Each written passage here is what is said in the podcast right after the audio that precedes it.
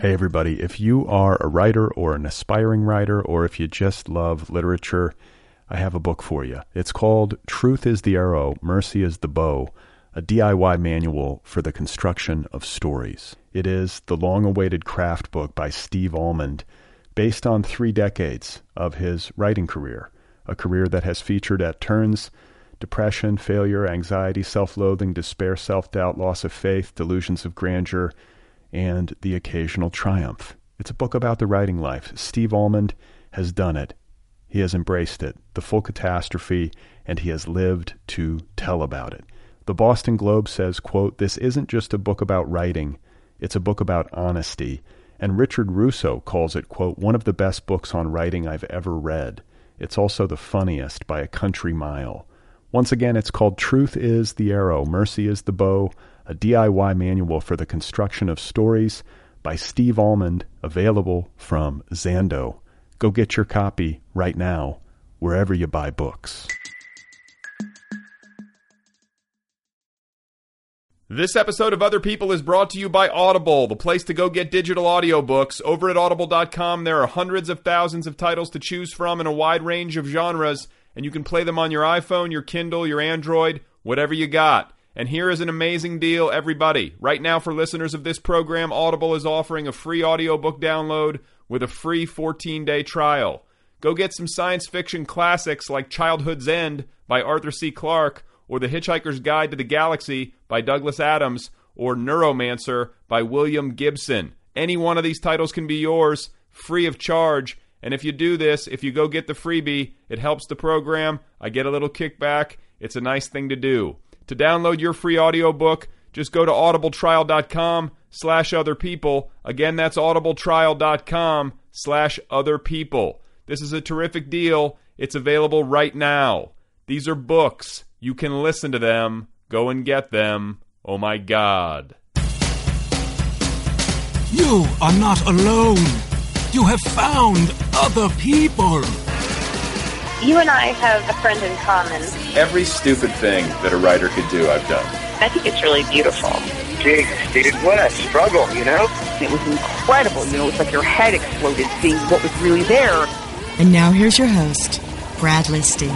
Just one person at just one time. Right, right. All right, everybody, here we go again. This is it. This is other people. This is the digital audio experience. This is the attempted communication. This is the burgeoning literary media empire. Thank you for tuning in. It's good to be with you. My guest today is Ryan Boudinot. He is the author of the story collection The Littlest Hitler, a novel called Misconception, and now he is the author of the new novel Blueprints of the Afterlife, available from Grove Press.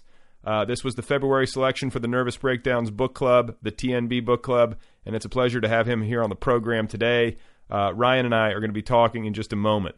But before I get there, I want to discuss briefly the naked lady in my wallet, the nude woman. Uh, and have I talked about this before?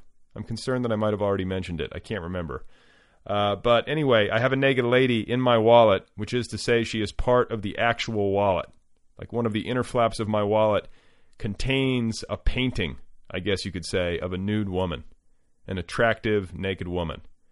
And uh, actually, she's in kind of a negligee. She's she's like wearing a pink negligee, but it's see through, if that makes any sense. And you can see her breasts, you can see her her bosom.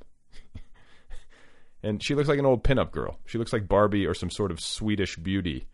And so the story of how this uh, happened is kind of funny.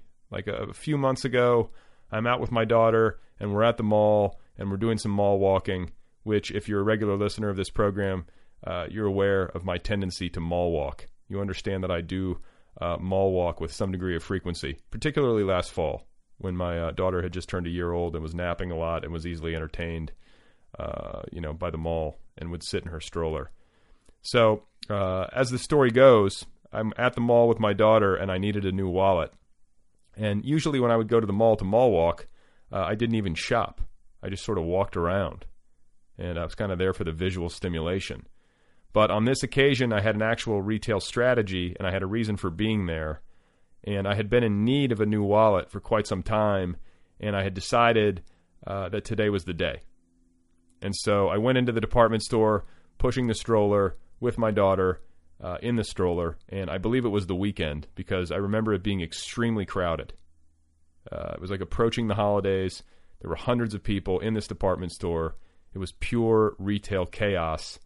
And, uh, you know, just generally speaking, you have to understand what it's like to be at a mall in Los Angeles on the weekend. Uh, it tends to be crazy.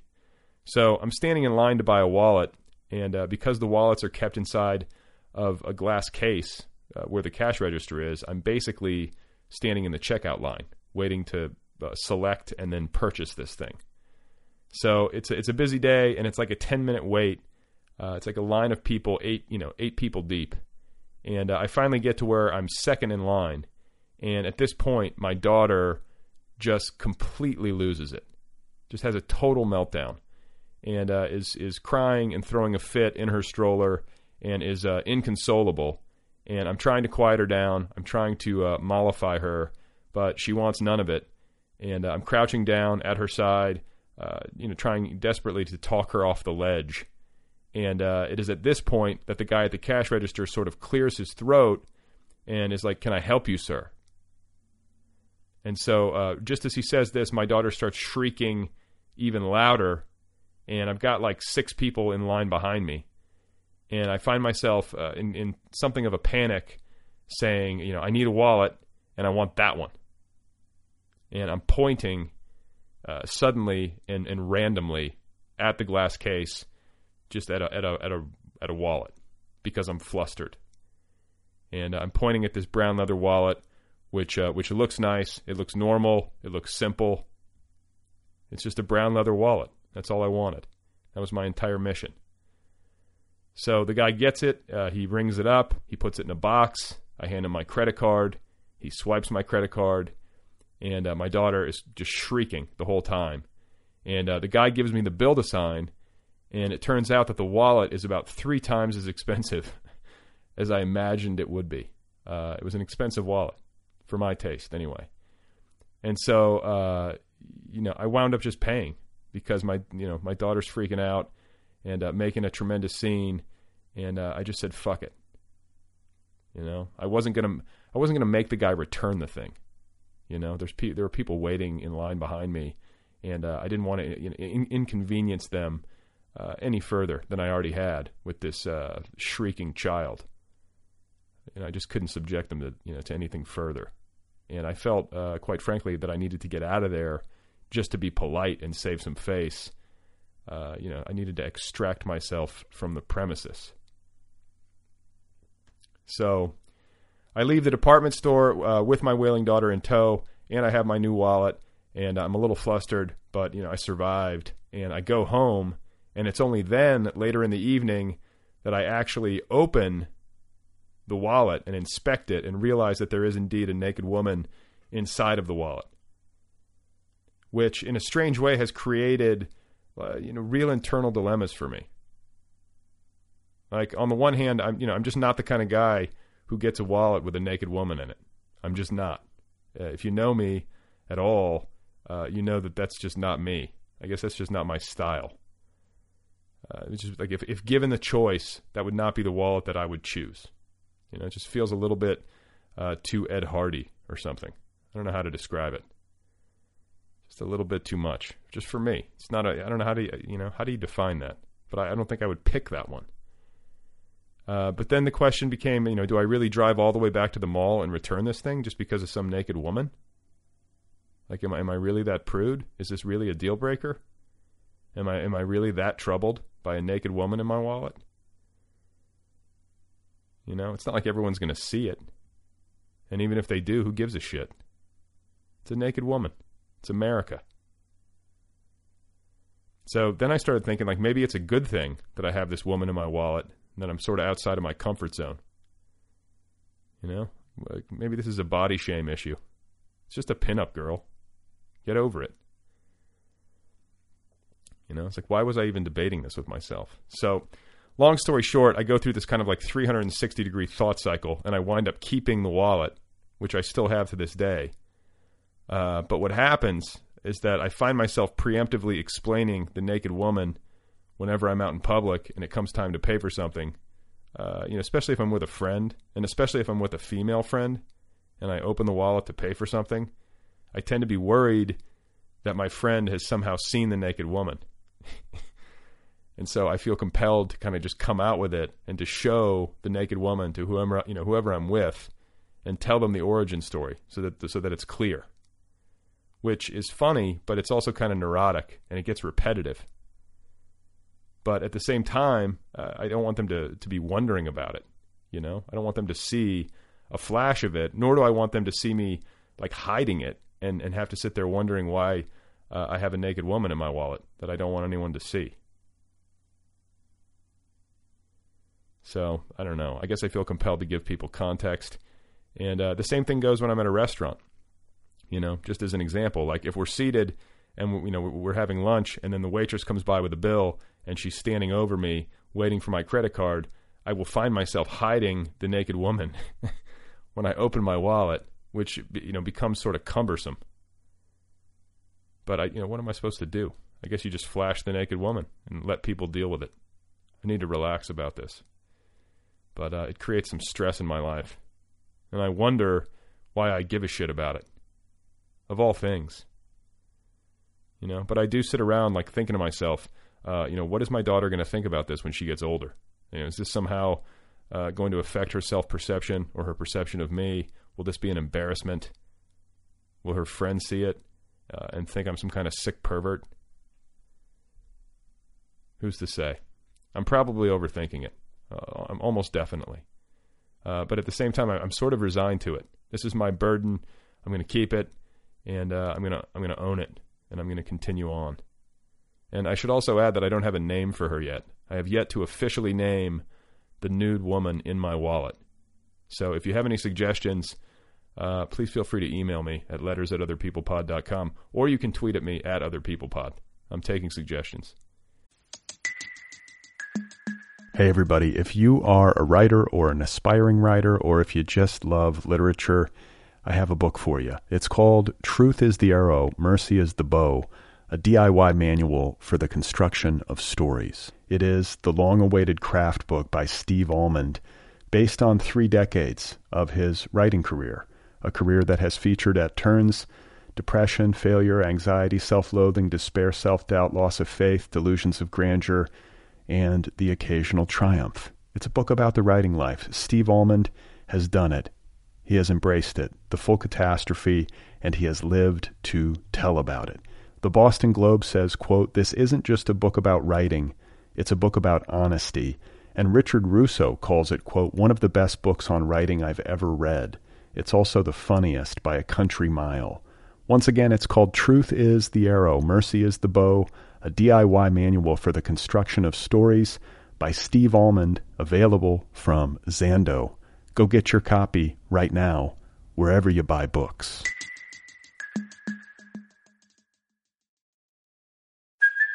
Hey, it's Kaley Cuoco for Priceline. Ready to go to your happy place for a happy price? Well, why didn't you say so? Just download the Priceline app right now and save up to 60% on hotels. So whether it's Cousin Kevin's Kazoo concert in Kansas City, go Kevin, or Becky's Bachelorette Bash in Bermuda, you never have to miss a trip ever again. So download the Priceline app today. Your savings are waiting. Go to your happy place for a happy price. Go to your happy price, Priceline. So enough of that. Uh, enough of the naked woman in my wallet. Let's get on with the program, shall we? Uh, why don't we all sit back, relax, and enjoy this conversation with Ryan Boudinot, the author of the TNB Book Club's February selection, Blueprints of the Afterlife. Okay, and so can you describe like like give me like a visual read on your uh, surroundings? No, okay. I'm in my um, my library, which sounds kind of grand, but it's the smallest room in the house. um, it is a uh, it's one of the bedrooms upstairs uh, where I live, and um, after I um, the publication of my first book, um, with a little money that I made off that book, I um, hired a carpenter to uh, build some built-in bookcases, and so I'm surrounded by my bookcases right now. The um, and I, I helped design like what they were going to look like and everything, and um, I'm I'm quite proud of them actually. The uh, so on my left is all the fiction, and it kind of wraps around to the right side of the room Um, and then I have nonfiction as well on the right, and then I have a bunch of DVDs um, in a corner kind of shelf space. Um, have a couple guitars out, uh, a bunch of pictures of my family. Um, let's see. I have my uh, Icelandic manual typewriter uh, that I got in Reykjavik last summer. It's one of my most prized possessions. Oh wait, you were you were in Um, Iceland? Yeah, yeah. I went to Iceland in uh, August. with My wife. Just just for fun, yeah. just for vacation. Yeah, I mean, I've been obsessed with Iceland since I was about 18, and it was kind of a fulfillment of a lifelong dream. I um, yeah, I've read a lot of uh, about the history of Iceland and some of the literature, and uh, I've just been entranced by that country. Why? Um, like, what is it specifically? Um, I, you know, I don't know. So what, the way it started was when I was 18. I um, was working in a used bookstore in in my hometown, which is Mount Vernon, Washington, and uh, I was shelving books one night, and I came across a book, like a photography book about Iceland. And I, you know, up to that point, I had like I didn't have any opinion about Iceland at all. But I opened this book, and the um, the photographs were so incredibly striking to me. The the landscape was um, just so beautiful. I, don't think I'd ever seen a place look so gorgeous before. And um, and then I read a little bit about you know what the people of Iceland are like and what the culture is, and it just sounded like an incredibly cool place to to go and and incredibly cool um, people there. And and then uh, you know around that time that was when the Sugar Cubes were like playing on Saturday Night Live around that era, and and then Bjork, of course, took off, and uh, her and I'm a big fan of her music, and um, and then over the years there've been a number of other Icelandic bands like Sigur Rós, uh, who who've come out who just make this incredible music that I love, and uh, so I uh, you know over the years, you know, started re- reading about the history of the country and learning about, you know, things like the the early Parliament and and um, you know different writers like Halldór Laxness, who's their their Nobel laureate, and um, and so th- the more I got into it, I uh, I started seeking out you know Icelandic people. I I uh, guest edited an issue of a literary journal called Hobart um, several years ago, and so I reached out to the Icelandic Writers Union um, and asked them for submissions, and they sent a couple my way. And um, one of them was this guy, uh, this poet named Sjón, who uh, um, eh, I guess his claim to fame is that he writes lyrics for Bjork, and um, What's his was name? nominated for. His name is Sjón. It's S J O N with a little accent over the O. Okay. Um, and he uh, he was nominated for an Oscar for the lyrics of Dancer in the Dark. And anyway, so he he, uh, he sent me this story, and so I published it in this journal. And then, you know, years passed, and then finally I get a chance to go to Iceland, and we we ended up hanging out with him and his wife and some other people for a while there. And and so Iceland, you know, more than fulfilled all my expectations and all the the dreams I'd had. I mean, literally like there I've had a series of dreams set in Iceland over the years, and there've been and they're incredibly emotional dreams. I'll wait like there've been times when I've woken up crying after a dream that I've had about Iceland. Jesus. It's just that something about it is so strikes me as so profound. I don't know. I must it must be like I you know I was an Icelander in a previous life. well, that that's what I was going to say. That's what I was going to say. Is like, do you believe that? Because like, I, I kind of feel like sometimes people have these really strong connections to places that they haven't even been to in this life. And Yeah. it's almost like you know, there's something eerie about it. Like, do you feel like that? You know, reincarnation is a thing, and, and maybe you lived there in a past life, and that's why you have such strong feelings. No, I don't really believe in reincarnation, but I do believe that, you, like you said, that you can have strong connections to places. Um, and uh, what, for whatever reason, I don't, I don't even really care what the reason is, but it's, you know, for whatever reason, that country um, has been calling to me for years and years and years, and um, and I'm, I feel like when I went there, it was there, there are moments where I was so moved by things that it's just kind of beside myself. It was one of the happiest, you know, eight days of my life, and I intend to go back. So what did you Um, do? What did you you get off the plane in Reykjavik, and then like what do you do?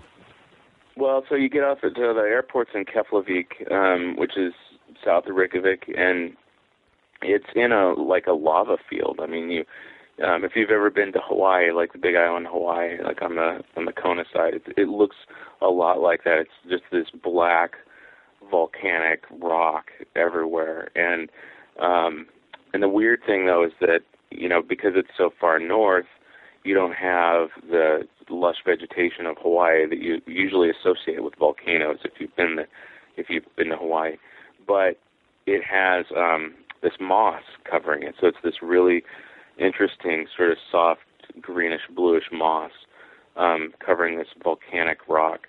And so you get off the plane and you you drive, and it takes about maybe 45 minutes to get into into the city. Um, and uh, you know the city is small. The whole island, the you know, there the population of Iceland is about 320,000 people, and the um, you know most of the people live in Reykjavik.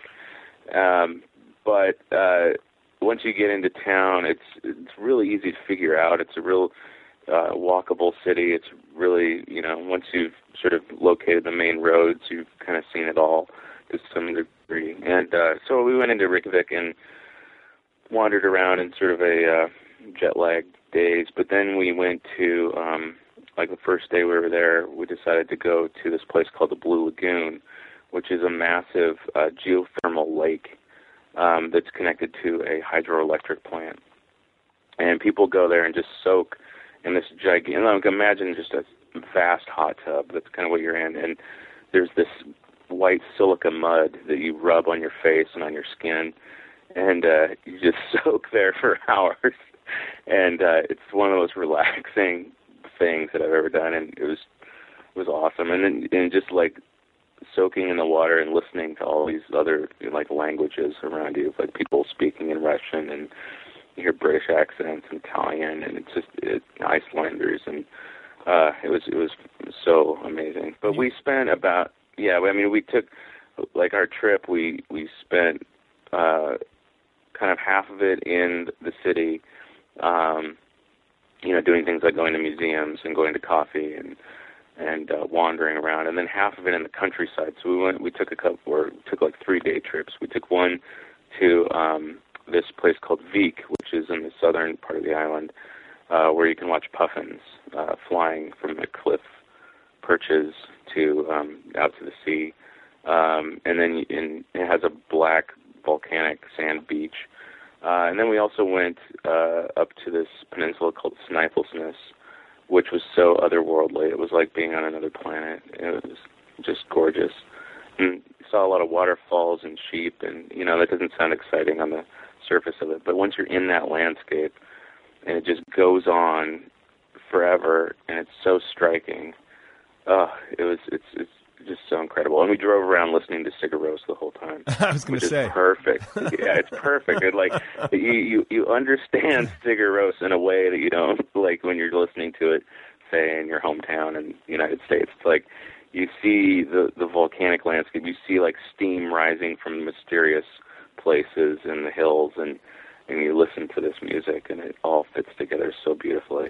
Well, and it's like uh, it's like the soundtrack for like Middle Earth or something. You know, it's it's other. Oh yeah, yeah. It totally feels like Middle Earth and parts of it. You're yeah. So where do you stay? Yeah. Like, what do you like when you're up on this like remote peninsula? Like, is there a hotel up there? Are you camping, or what's the deal? Well, it was a day trip, so we you know we drove out there in the morning and got back by night. It doesn't it didn't take too long to get there from the city. Um, we stayed in a hotel in, in Reykjavik. Um, but you can do uh, what's called the ring road, which you, you basically drive around the whole island, and that takes about a week. Um, and you stop um, at places and spend the night at little inns. One one place we went when we were up in this Snæfellsnes Peninsula, like we drove out to the end of this peninsula, and there's a tiny little cafe, um, uh, uh, like right sort of next to the beach and we went walked down this little tiny dirt path to the cafe and got um waffles and just ate waffles and watched the ocean and it was. Uh, it's a good it's a good combination, you know. Oh, so fantastic. Yeah. So, so now, like, is there like, I mean, because this is in imagining Iceland, you know, I can't, I can't imagine that there's any crime. I mean, I guess there must be some crime, but I mean, you, you obviously felt extremely safe there, and it just seems like such. Well, a, it, they- seems, it seems like a civil society, but I don't want to like, I don't want to be silly about it, you know. Well, they had a huge watch heist recently. There was a there were a number of watches stolen from the uh, the watch shop on uh, the main drag in Reykjavik. So, uh, oh yes, there's crime. There is, but I mean, like, the, no, no. I mean, you know, it, it is the people there are incredibly kind and and warm, um, and uh, we, yeah, everyone we met was so. Um, so wonderful. I don't know, and you know they're putting on their best face too because their economy collapsed, and so they realized that tourism is one of the things that they can really draw people in and have them spend their money, which sure, you know, it worked on us. But um, but yeah, overall, like the the character, the Icelandic character is just um, very progressive. They, um, I mean, they're they're incredibly liberal and um, uh, have just uh, sort of these wonderful values and are very tolerant and uh, yeah, it's it was it was super. But yeah, very low crime, high literacy. sounds great. I think I want to move. Yeah. there. oh, I totally wanted to move there after I, after I was there. We're plotting on how to figure out how to get there more often, but yeah. Well, so now what about this typewriter? Because like I don't know typewriters all that well. Like, is it a special kind of manual typewriter that was manufactured there? Is that Yeah, yeah, it was. So the thing about the Icelandic language is there are a number of characters that don't exist in English. So there's this um there's something that looks like um like a capital P. Uh, and there's something that looks like a D with a with a line through it, and then there's the AE combo vowel. Um, and then uh, another thing that looks sort of like a P. Um, and these make, you know, sounds in the Icelandic language that are incredibly hard to replicate uh, for an English speaker. Um, so the, these uh, these these you know characters are, are on the keyboard of this typewriter.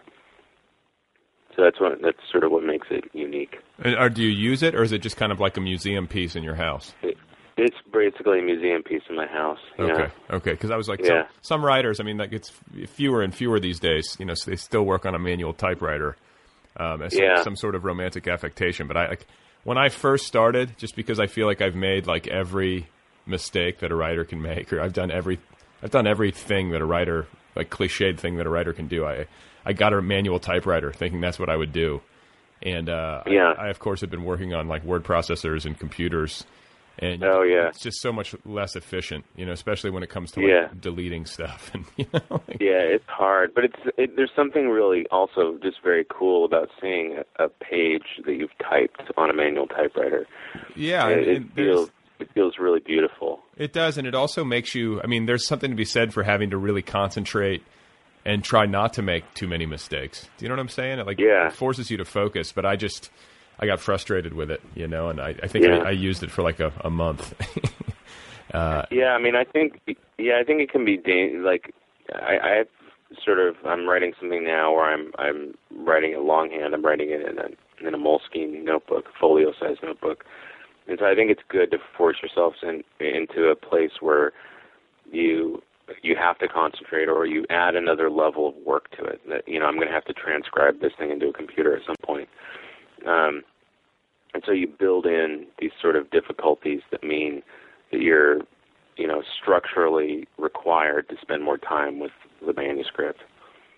Well, yeah. I mean, like, do you feel like you permit yourself? I mean, obviously, you're, you're talking about like raising your level of concentration when you're writing longhand, but like, I, I've read of writers who write early drafts longhand, and they feel like that particular act, uh, it- you know, it's a little bit, it's a little bit more informal than typing, and that it, Yeah. it you know, creatively they find it, uh, it's more of a permissive exercise than sitting there. You know what I'm saying? Like it allows them Yeah. more, more creative freedom to write longhand, and it just goes better. Like, is that something that you find, or Oh yeah, I mean, I, I definitely feel like it. Um, you know, being able to draw lines around things or um, just scribble something out. Um, it gives you sort of a record of what you've been doing with it, you know, and Whereas, you know, if you delete a word or you move something in a Word document, that the the movement itself becomes invisible because it just ends up in the place you wanted it to go.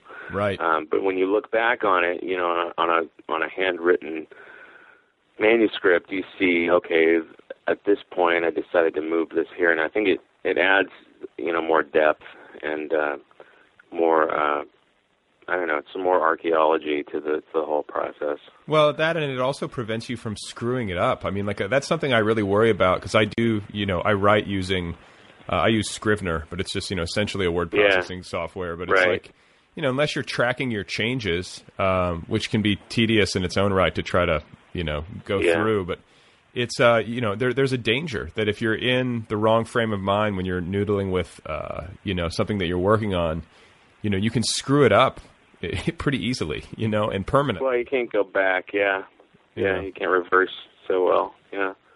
So, is this the first time that you've ever been? You're working on a novel, or is it a short story collection, or what is it that you're working on longhand now? Um, yeah, it's a novel. Okay, Yeah. is this is and is this new to be writing longhand in an early draft, or is this something that you have done in the past? No? I've, no. I mean, I've done it before. I mean, I used. I mean, this sort of goes back to when I would write on the bus as a kid um, on yellow legal pads. Um, which you know, when I was in, I guess sixth grade, I I was in that sort of zone where I would, you know, write every day on the bus, and uh, and it was really uh, like grounding to me and and like I didn't realize at the time that I was writing a novel but I guess that's what it was uh, in hindsight it was kind of a series of linked stories that are more like chapters but um yeah I mean I I it's I figure that uh I wanted to um spend less time on the computer with this this one than I did with the last one Do you find the internet a distraction on a computer, or are you able to tune? Yeah, definitely. Yeah, definitely. I mean, the fact that you're that a paper notebook doesn't come with a web browser is a big plus. Yeah, I find myself like it, it's really strange. Like when you're conscious of it, where you're like sitting there and you're saying, "I'm going to focus on the book," and then all of a sudden you'll kind of like lose uh, awareness, and all of a sudden I'll just be like, I'll, "I'll have my internet browser open," and I won't even remember how I got there. I'll be like, "What in the hell just happened?" You know what I'm saying? It's Yeah. it's a little Yeah. frightening. It's a little frightening. yeah. Um, well, so how about the, the the new book? I mean, like I've been reading reviews of it, and uh, you know, I see the word like weird or like you know, extremely unique.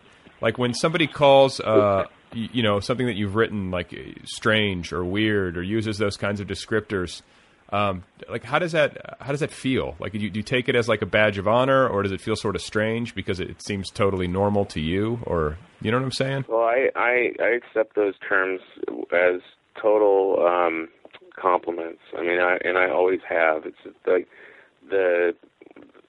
The, I mean, that's the idea. I love things that are weird. I love things that are unusual and strange and uncanny. And um, the, when I was in kindergarten, I remember this girl coming up to me and telling me that I was weird, and I honestly didn't know that she was insulting me. Like I thought that she was paying me a compliment, like like uh, like sincerely. And I remember saying, "Oh, thanks," and like you know, and she got this really weird look on her face. Um, so I mean, I've always loved you know weirdness. Like it just the best stuff in the world. So yeah, I take it as high praise. So okay, and so when you say like you were, you know, this girl in school called you weird, like were you like what kind of kid were you? Um, yeah, I guess that was weird. Uh, I mean, I, I, uh, what kind of kid? Well, like, what age are you talking? Like, I don't know. You you were talking about sixth grade and riding on the bus. I mean, like just like what what were you wearing? Like were you visually weird or were you just like behaviorally weird? Well, I wasn't. I wasn't ever. Well, I guess. Okay, so I guess over. As a kid, I was always.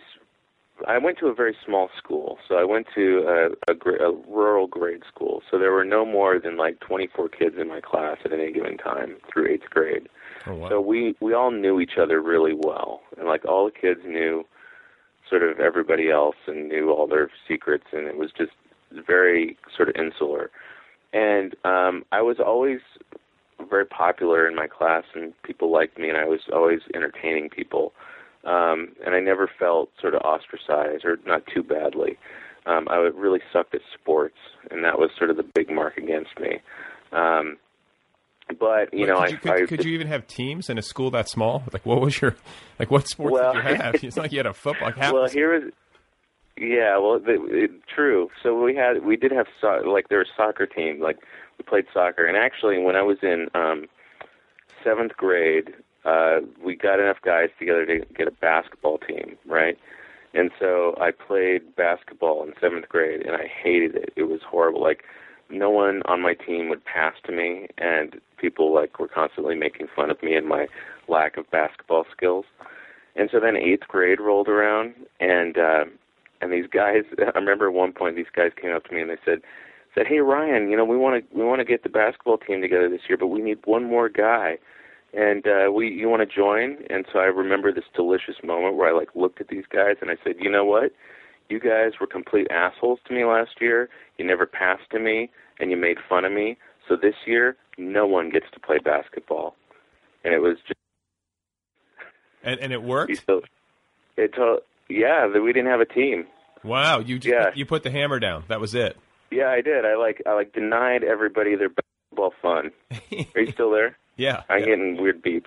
Oh, that's right. Um, yeah, uh, yeah, I, and I, I like single-handedly destroyed the Conway uh, Middle School eighth grade basketball dreams of that year. So that was quite uh, quite satisfactory to me. yeah, it's like you had veto. And, but apart from my like gloating about bad athletic experiences, no, I mean I guess as a kid, you know, going to uh, you know a, small school, and then when I went to high school, I um, there's suddenly a lot more people around, and and um, I you know didn't do sports, but I did debate, and I um, uh, was involved in student government a lot, and uh, was elected, you know, student body president when I was a senior, and um, and I, I guess my thing, my mo in high school was always to to like broaden um, my peer group to include as many different kinds of people as possible.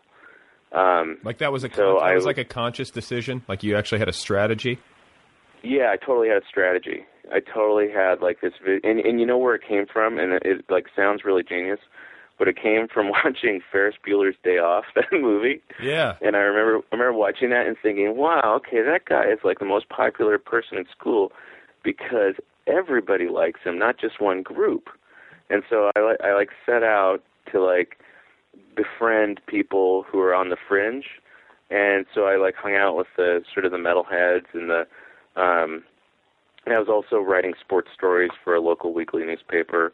Uh so I hung out with the jocks and I you know, I would write stories and interview them and and would hang out with pretty much anybody and I had this really diverse group of friends and and I was always sort of advocating for acceptance among different groups. Yeah, and, like, uh, that's actually like really interesting. Like Ferris Bueller was a social genius. You know, like yeah, he was. Uh, he was like the ultimate, like you know, um, master of you know the entire, you know, the entire range of people. I, Yeah. I never thought of it that way, but I think maybe, maybe subconsciously that had a similar effect on me because that movie was big for me too. You know. Yeah, it's a great movie. But like I remember thinking like you know, I like whenever I'd see somebody who was like really on the sidelines or like really being excluded, my impulse would be to reach out to that person and try to pull them in and get them sort of connected with other friends.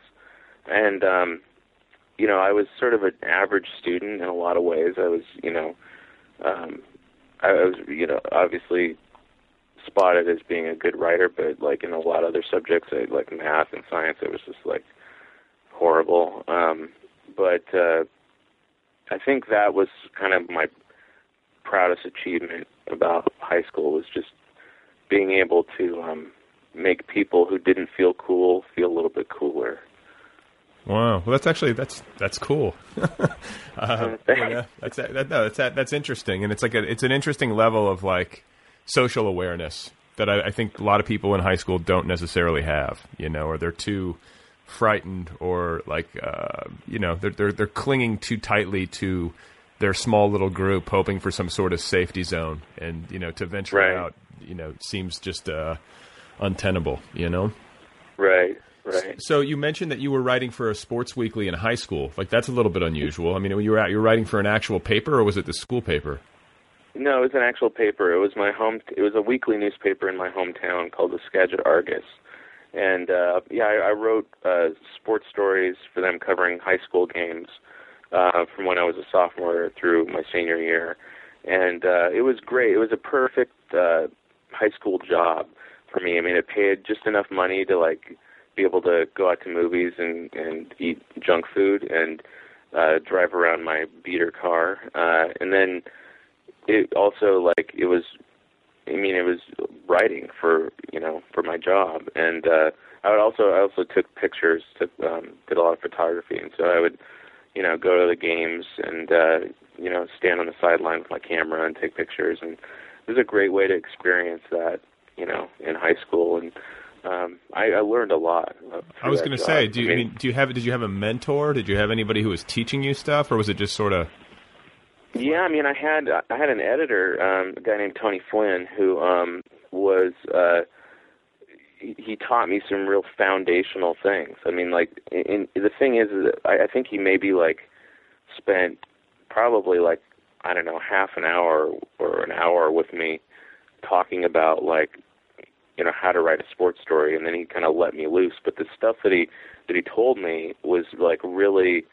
Um, just stuff that I use today. I mean, for one, like okay, so there were like it's all about verbs in a sports story, right?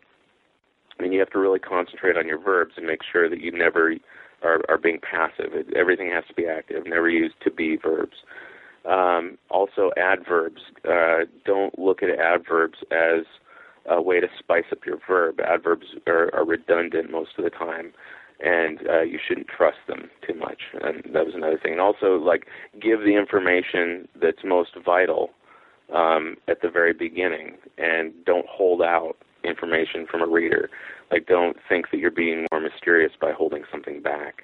Um, and just like those kind of things, uh, like I, I were totally like laid a foundation for me, and and just you know in cutting like unnecessary verbiage and and knowing when I was, you know, writing something that sounded pretentious. I mean, just um, just those kinds of lessons were really valuable to me.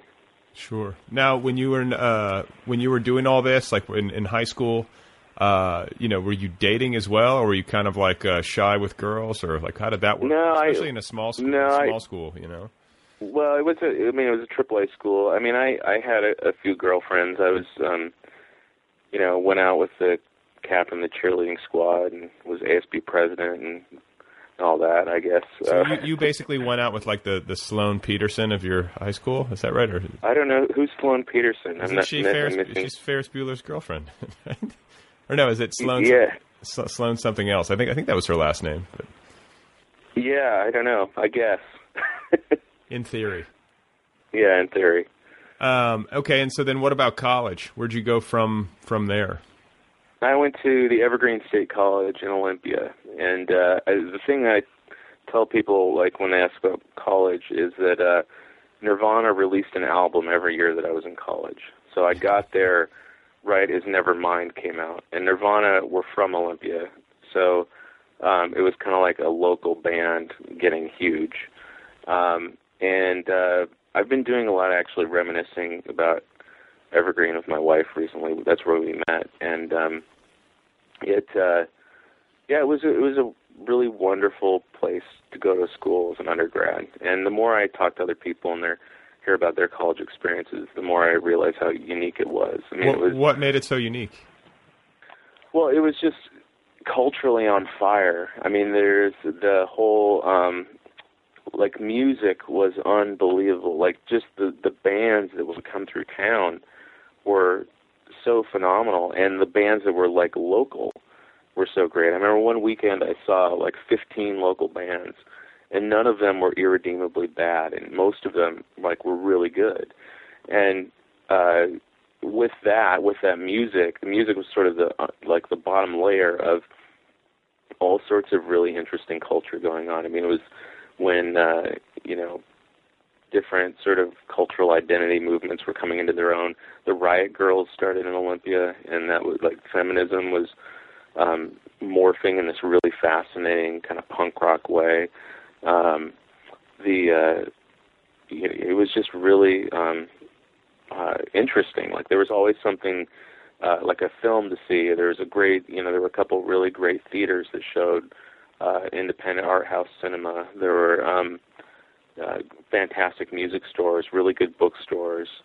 Uh, you name it. I mean, it was just sort of the, the a place to be if you wanted to be um, immersed in a creative environment. Oh, interesting. You met your wife there? Yeah, yeah. Like how? Like right when you got there, or was this like late in college? Well, no, sort of uh, second year, I guess. Um, and she was more into the sciences than I, than, and I was more into the humanities and art. Um, so yeah, yeah, we met when we were at Evergreen. How did you meet? Uh, through like mutual friends, kind of thing. Okay. okay. I didn't know if it was like at a concert or something like that. No, no. Um, okay. Well, so when you said you were in the arts and humanities, like, did you major? Were you knowing at that point that you were going to pursue writing, or were you? Yeah. I mean, I knew. Well, I mean, I had a band when I was. I started a band like as soon as I got to college, and uh, actually started a band with the guy who designed the cover of Blueprints of the Afterlife, um, which is a kind of a really closing of the circle kind of thing. Um, anyway, but uh, I was in a band for like three years, and uh, but there reached a point when I was a sophomore when I decided to really um, seriously pursue my writing as a grown up, as opposed to doing it as a kid, you know. And when I decided that, I realized how much I didn't know about it, like how much I, like how hard it was to describe a character or how to make a sentence sound elegant, you know, because my sentences were sounding really clunky and and and you know trying to get a rhythm into the prose and um so it was about my sophomore year that I really started to concentrate on writing and um started writing a novel that ended up taking about 5 years of time overall um but the cool thing about Evergreen is that um being a progressive college a liberal arts college you can design much of your own curriculum so I was able to um make my academic study uh, revolve around writing this novel. And um, I had a couple faculty who sponsored me and and who I would you know submit work to and get feedback on it. And and then I was also in a couple of writing workshops. And so by the end, I you know most of my credits were in creative writing. Hmm. At the end of um, at the end of Evergreen. So when you say that, okay, so you had a band. Like, what do you you play the guitar? Yeah, I played the guitar and sang. Oh wow, you can. And uh, oh, you can sing. By sang, I mean yelled, basically. Yeah, it was not a very good singer. Um, so when when you say okay, and then by your sophomore year, you're transitioning to writing, and what, Yeah. I, what I'm curious about is like, uh, you know, what do you have a sense of why? You know what I'm saying? Like when you, like, what was it that made you say to yourself, uh, "I'm gonna I'm gonna switch my my focus and place a lot more emphasis on writing and move away from music"? Like what? Do you know what prompted the decision, or was it just kind of instinctive? Did you just have a sense of your talents and decide that this is where you were stronger, or like what was? Well, I mean, I just thought it was kind of like I had to reach a point where I, I looked, I, I kind of faced the kid who had been riding on the bus, and I thought, okay, am I going to tell that kid, who you know, my part of myself, that I'm just going to not ride anymore, and then I'm going to kind of give up, or am I going to like follow through? Am I going to really follow through on the commitment I made when I was young, and and really do it for real? um, and I decided that I would. And, and I think the real pivotal decision point for me came when I had a conversation with myself where I asked whether, you know, if, if somehow through some sort of magical way I knew that nothing I ever wrote would ever get published, would I still do it? And when I was able to say yes, I would definitely still do it. That's when I think my writing started to get serious. And when I decided I'm going to do this regardless of whether anyone ever pays attention to it at all because it inherently is worth doing. And I think that decision led to me being able to create work that other people eventually were interested in reading. Hmm. And, and so when you say like, because I think that's im- I think that's important, and it's like a, you know it's like the old uh, the old line about if you want to find out if you're a writer, try to do something else, and if you still if you're still writing, then that's that's how you know. You know what I'm saying? Like, Yeah, if you can't if you can't not do it, then you're pretty much screwed, and that's just the way that it's going to be. But um, do you when you say that there's like inherent value in it, um, and you know if nobody was was reading your stuff, or you know it wasn't getting anywhere, but you you, you would still do it and still find uh, value in it. Like what is the value? Do you know what I'm saying? Do you know clearly what it is that writing brings you in your life, uh, aside from you know commercial pursuits or business pursuits or however you want to put it? Yeah, I mean, it, it's um, it's fun. I mean, that that's what it breaks down to. And so, I mean, it, it's fun to do. I enjoy creating a world and creating characters in it. Um, I think it's really interesting, and you sort of uh, discover things, and you figure out, you know, you surprise yourself with it. I think that that's it's maybe a simplistic answer, but I think that's really what it boils down to is that it's that I just so enjoy doing it. and you don't i mean like so when you're writing a book and you know i, I don't think it's 100% easy for anyone uh, to say the least but i mean like it, it is still a struggle i mean it's it's it's fun but is that fun mixed with pain i mean or do you not feel pain when you're working creatively No, I mean it's there. There are times when it's harder to write than other times, um, but the joy that you get from having endured that is why you endure it. You know, so you um, and there are times when you know you the writing's not coming as as swiftly as you might like, but there's there are reasons for that. I mean, there's like your subconscious is is gathering its forces a lot of times, and I think that's you know we run into when we talk about creative block or writer's block, that's what we're really talking about is this relationship with the subconscious and and how to manage it and how to manage our expectations around it. Um, so yeah, I mean it's an effort and it's it's the hardest thing I've ever done, um, but it's rewarding. It's incredibly rewarding, um, and uh, it's I don't know. I'm the kind of person who really feels committed to things, and I and you know part of the pleasure of it is the fact that that I've been committed to it for as long as I have. Well and you said you know going back to like your childhood you made some sort of promise to yourself or you set some kind of course like did you do you have like a tangible memory of being in sixth grade or whatever it was and saying to yourself like i'm going to do this i'm going to write books Yeah, well, I mean, I started. There were a couple points where that where it became very conscious. Like, so the first was, um, you know, I was selected for this thing called the Young Authors Conference when I was in first grade, when I was six years old, and um, it was basically a conference that happened at uh, Seattle Pacific University. And I went down there for a day, and all these other kids went down there, and they, you get in a room with a dozen children, and everyone reads their story, right? And it's just like any other writing workshop I've ever been in. And I went to this conference, and I was a little nervous. I wrote a story about um, a lion, about becoming friends with a lion. And so after I read my story, um, the teacher asked everybody whose story was the, their favorite, and mine was voted the unanimous favorite. Like every kid in the class said that mine was the best story. And so it was this, and, and like that moment was when I thought, okay, this is what I'm going to do. I'm going to write books. Isn't it strange And- though? I mean, not to interrupt, but it's just it, it just Sure. strikes me that like you know, uh, with almost every writer I've ever talked to, there was some similar moment, and usually related to school somehow, where Yeah. a teacher pulled you aside or somebody said. Do you know what I'm saying? Like you, like it, Yeah. really, it really matters to a young person when somebody says you're good at this. You know what I'm saying? Like that's Oh, it totally matters. It totally matters. Yeah, it matters a lot.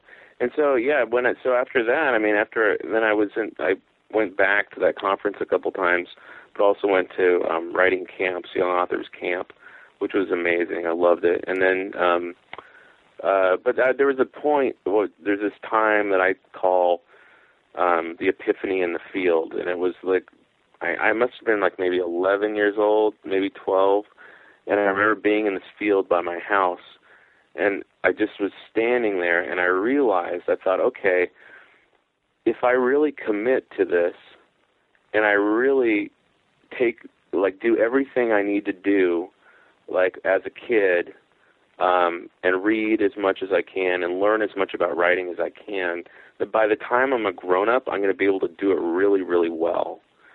And and so I like had this moment where like, yeah, I can totally seize this opportunity to, to develop this in myself.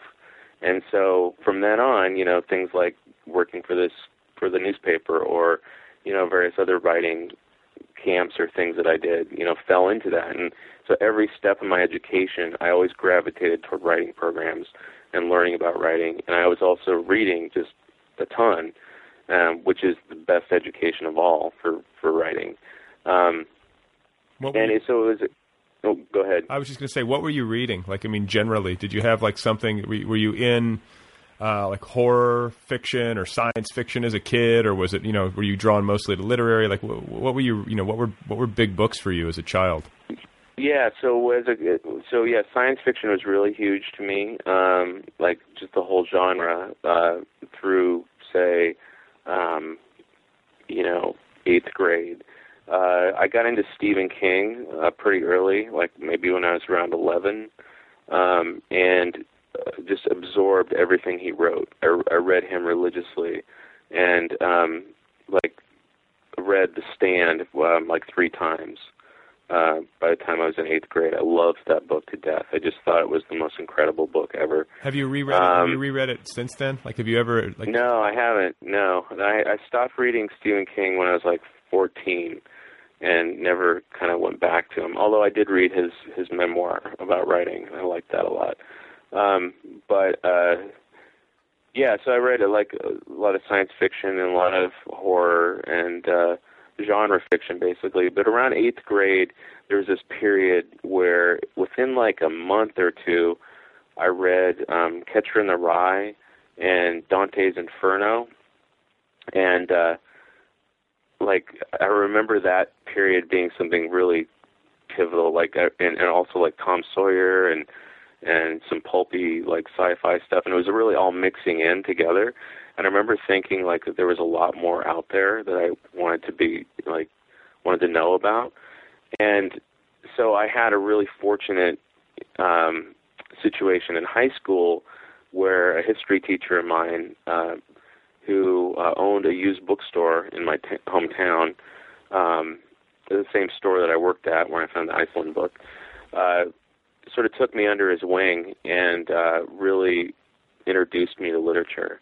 And uh, he was a guy named Dave Cornelius. Uh, he still owns the bookstore uh, with his wife. Um, it's called Easton's Books in Mount Vernon, Washington.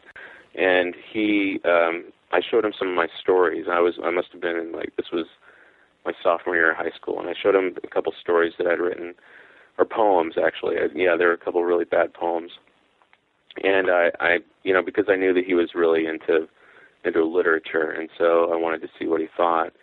And he called me up to his desk, and uh, he, I sat down, and he said, "Well, I read your poems," and, and, uh, and there's a sort of a pause, and then he said, "He goes, Ryan, I don't think you belong in high school. I think you belong in a cafe in San Francisco, where you can smoke pot and talk about poetry." and like that that like moment like was another one of those life changing things that people say to you, you know. And so he immediately had my complete trust. Right. And he was he was my mentor throughout high school and that's and what you would, say. That's you know, what you say to a kid, right there. That's textbook. Yeah, You know? exactly. And so, and so he, he, you know, introduced me to Kafka and Jerzy Kosinski and and um, you know Eastern European avant-garde stuff and uh, the beats, uh, you know, all the beat like you know Kerouac and Ginsberg, etc.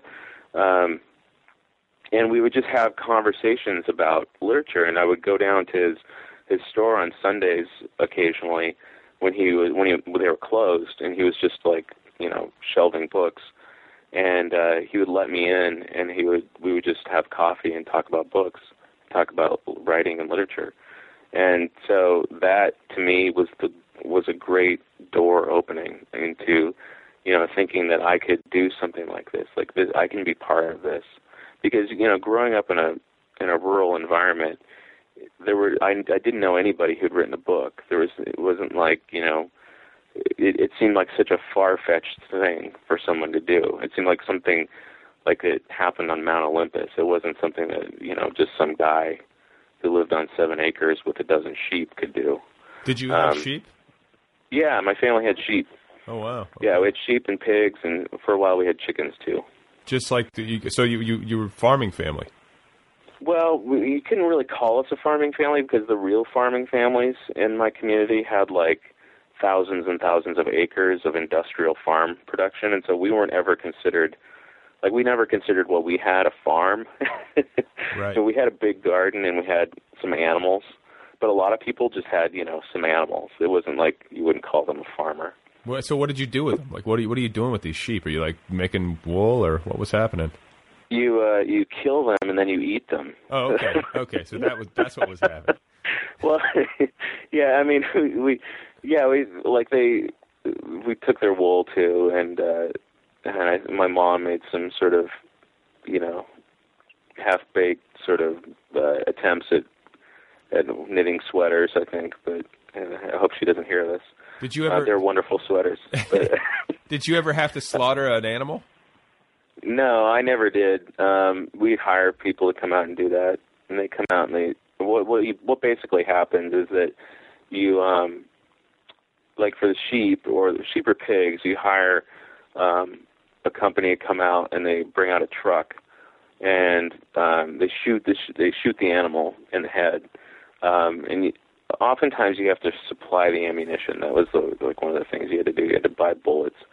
And so then they they shoot the animal and then they string it up by its hind legs and uh, slice it down the middle through the through its gut, and then all its innards you know spill out onto the ground and they leave the guts on at the property and then they haul away the rest of the carcass to a um, a, uh, pl- a processing plant and then say a week later you get these um, really nicely wrapped white packages of meat that are in your freezer. Okay, so wait a minute, wait a minute. They just leave the guts on your lawn, Well, it wasn't our it was in our field. Yeah, yeah. They just leave the gut. and you just leave it there, and the other animals eat it, or whatever happens. Yeah, I can't really remember what happened. I think I avoided it. Oh yeah, I was going to say Um, I would have avoided that. Yeah, I mean it's just sort of a rural. You know, it's a. You know, they didn't because they have to disp- they they would otherwise have to dispose of it themselves, and so they just you know they just slice the animal open and leave the leave the guts um, in the field, and then they take the animal away. Oh, okay. So, uh, just to loop back, so we can continue. I want to continue kind of like the, the narrative of your life. Like, uh, Sure, you're you're, sure. you're in college, and it's a great time at Evergreen. You meet your future wife. You're in a band. I mean, it sounds kind of ideal. And then uh, you decide to focus on writing. You write that novel for five years. And Yeah. what happens with that novel? Was that like your your sort of like trial run that didn't wind up getting published, or did it get published? Yeah, and it was the trial run that didn't get published. Um, um, one of several, actually. Um, so yeah, okay. So after Evergreen, uh, so I had that novel. I graduated. I started working at Orca Books in Olympia, which was a sort of a really great extension of my education. Um, and uh, then I applied a year after I was, uh, let's see, a year out of Evergreen. I um, applied to Bennington to the low residency MFA program uh, in Vermont, and so uh, I got accepted there and started going to Bennington in the winter of '97. Okay, so wait, you, So- so you moved across the country? No, so it's a low residency program, which means that you can you go out there twice a year, Right. and then the rest of the time you you write and send your work to your advisor remotely. Gotcha. Um, so, uh, and that was fantastic. That was a really, I, I loved that experience. I like, it was so fun, every aspect of it. Um, and, uh, so I did that for two years. And while I was there, um, I needed a day job. And so in the, um, spring of 98, I started working, uh, for Amazon when they were a, uh, just a, bookstore. They just only sold books over the internet. And um, I started working in the customer service department. Uh, they're answering phones and email from Wow. customers. So wait, in '98 they only sold books. Yeah, As yeah. as when I got there, Wow. Yeah. So I got there in April. I started there in like April of '98, and it was only a bookstore. And within the t- two years that I was there, they launched uh, music and video and um, and also their auctions shop. So their sort of third party seller platform. Uh, by and that was by 2000. So, um, yeah. So I was there at a real kind of interesting time for that company. Did you get stock options or anything like that? Like, were you that? Yeah, I did. So you yeah. were that early, and like, did that did that pay off for you?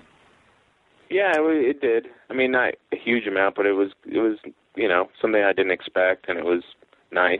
Sure. Um, but uh, yeah, so I work, and, and that started, you know, working at Amazon started like a ten year dot com career, so which is a whole a huge saga. Like I, there basically I, I worked for I don't know like half a dozen companies, and you know got laid off like four times, and and uh, was on unemployment, and then was getting jobs back. I ended up going back to Amazon for three years, starting in 2007, and was an editor there on the DVD team, and just had like all these experiences in sort of the tech world, right? And while I was doing that, I was also writing. So I was, you know, I'd get up early in the morning or write on my lunch break, and so I was trying to maintain these sort of two careers at the same time. Um, and then in uh, 2006, my first collection came out.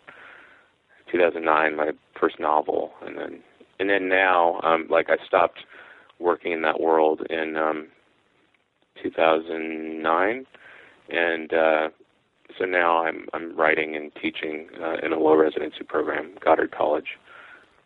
Well, now, okay. So when you when you were doing the two things at once, because like I, you know, I've had conversations with the countless writers uh, over the years about this, where you're, you know, you're trying to pay the bills and you're working a day job, and then you're also uh, trying to write a novel. Like that's extremely taxing. Like I just feel like writing a novel takes so much energy and so much. Uh, you know so much mental energy and emotional energy. Like how do you how did you balance that with like a full-time job? I mean was it just that you, you know you were young and you had no choice and you just did what you had to do? I mean obviously that's the case but um, like what was the did, did it affect your day job did it do you feel like the writing was diminished by the fact that you had to go to work at these dot coms during the day or you know like what, what was your take on it Yeah, I tried. I mean, I tried to not make it a war against the different parts of my life that were demanding my attention. I mean, it really reached a peak in um, 2008 when um, I had a, you know, my second child, my daughter, um, was had just been born, and um, I was working at Expedia as a copy editor, um, and I was also writing this novel, Blueprints of the Afterlife, and um, I had a moment where I sort of freaked out, and I thought, I thought, oh my God, like I, I really want to write this novel, and I'm not getting more than four hours of sleep a night, and I have this job that I'm doing, and so I like sort of stopped, and I decided like, okay, what am I going to do? And like the Raymond Carver once said that, it, like he said, because he had a really um, grueling, demanding um, day job kind of life, right? Like he worked in a lot of places, and and so he the reason why he wrote stories was because he could get in and out real quick. He could, you know, spend half an hour, 45 minutes working on a story. And so I decided, though, I thought, you know what I'm going to do is I'm going to just declare to myself that I that right now, when my life is the most busy and hectic that it's ever been, that I am going to write the most ambitious, badass thing I possibly can. And when I made that decision and when I sort of declared that to myself, that's when I found that the writing really rose up and and to the challenge, and it was like kind of a bring it on attitude, and um, and it worked. And so uh, I wrote a lot during lunch breaks. I, I you know, uh, it wrote late at night. I would email myself little paragraphs that I wrote during the day, and then you know attach them to a Word doc at night. Um, I wrote any time I possibly could. And you didn't. find, And, and that's uh, interesting. I mean, like just time management wise, because I, uh, I had a similar conversation recently where it's like you know now, especially once you're a parent, because I have a I have a young daughter, and it's like you Yeah. get you get like thirty minutes to work, and you have to take it. You know, like Yeah, uh, you exactly. kind of teach yourself to uh, work in, in shorter bursts. And did you Yeah. did you find that like working in those little bursts and little pockets of time, uh, and doing the copying and the pasting and all that kind of stuff, like did, did it have any kind of like really tangible impact on the shape of the work itself? Do you know what I'm saying? Like, uh, or the, or the way that the story was told? Um, I don't know. I mean, because I can't imagine it being told any other way. So I don't know. I mean, if I had had like you know eight hours of uninterrupted time every day, I don't know if I would have like how it would have come out. Um, but uh, I re- I really honestly don't know. I mean, I think that you know even though I had these short bursts to work with, um, I still you know I was still always thinking about it. There was it was always in my head like being processed. Like I would zone out in meetings, and I would just be there going through my novel chapter by chapter. um, you know, and uh, so so I really yeah, it probably did in some way because you know having 35 minutes to work on something um, means that you're not going to uh, write out a huge long chapter. But on the other hand, like having you know going over things over and over and over again through many revisions, you tend to wipe away those seams between sections that you've written Right. and blend things together. So it's hard to tell. Well, and then uh, as far as like the professional part of your writing career goes, you know, you obviously wrote novels uh, and short stories that didn't wind up getting published as you were kind of in your apprentice years. Uh, but like, when did things turn? Like you got an agent, and then you know, like how, how did that all transpire? Well, it really turned with the story "The Littlest Hitler," which um, was published in the Mississippi Review, uh, and then Dave Eggers picked it up uh, for the Best American Non-Required Reading, and uh, that's where things really started happening. Like I started to, it started to become easier to get published in journals after that, um, and then uh, yeah, I got my current agent in 2004, and uh, And who's that? he what's that? And who's your agent? Uh, his, he's a guy named PJ Mark, Okay. um, and uh, and he he was really great about uh, selling a collection of stories, which a story collection is always a hard sell, but he um, was confident that he could sell it, and so I ended up going with him, and uh, he sold that, and then the novel, and uh, so yeah, it. Uh, I mean, these things tend to snowball. You know, you you like get one thing in one place, and then somebody else emails you and asks you if you have any other stories, and um, it's it's worked out kind of organically. So yeah, so like when the Littlest Hitler gets published by the Mississippi Review, and then Dave Eggers likes it, and he picks it up for the uh, anthology. Like you, uh, you obviously had other stories in the kitty, kind of waiting. So when people came knocking, at that point you were ready. Is that correct? Right. Yeah, exactly. I was always writing. I mean, the thing is, like, I the thing that I know that I can control is that I can always be writing. I can always like finish a product. You know, I can always have something going on or something in process, and I can always be doing another draft. And and so that's the thing that I can control. Like a lot of the publishing stuff, you know, apart from me going out there and contacting people and bugging people, or now having my agent and you know editor who are working with me. And apart from that, like a lot of that is out of my control. Like, um, so I can only the only thing I can control is writing something that I think is good, um, and hopefully that that finds its readers.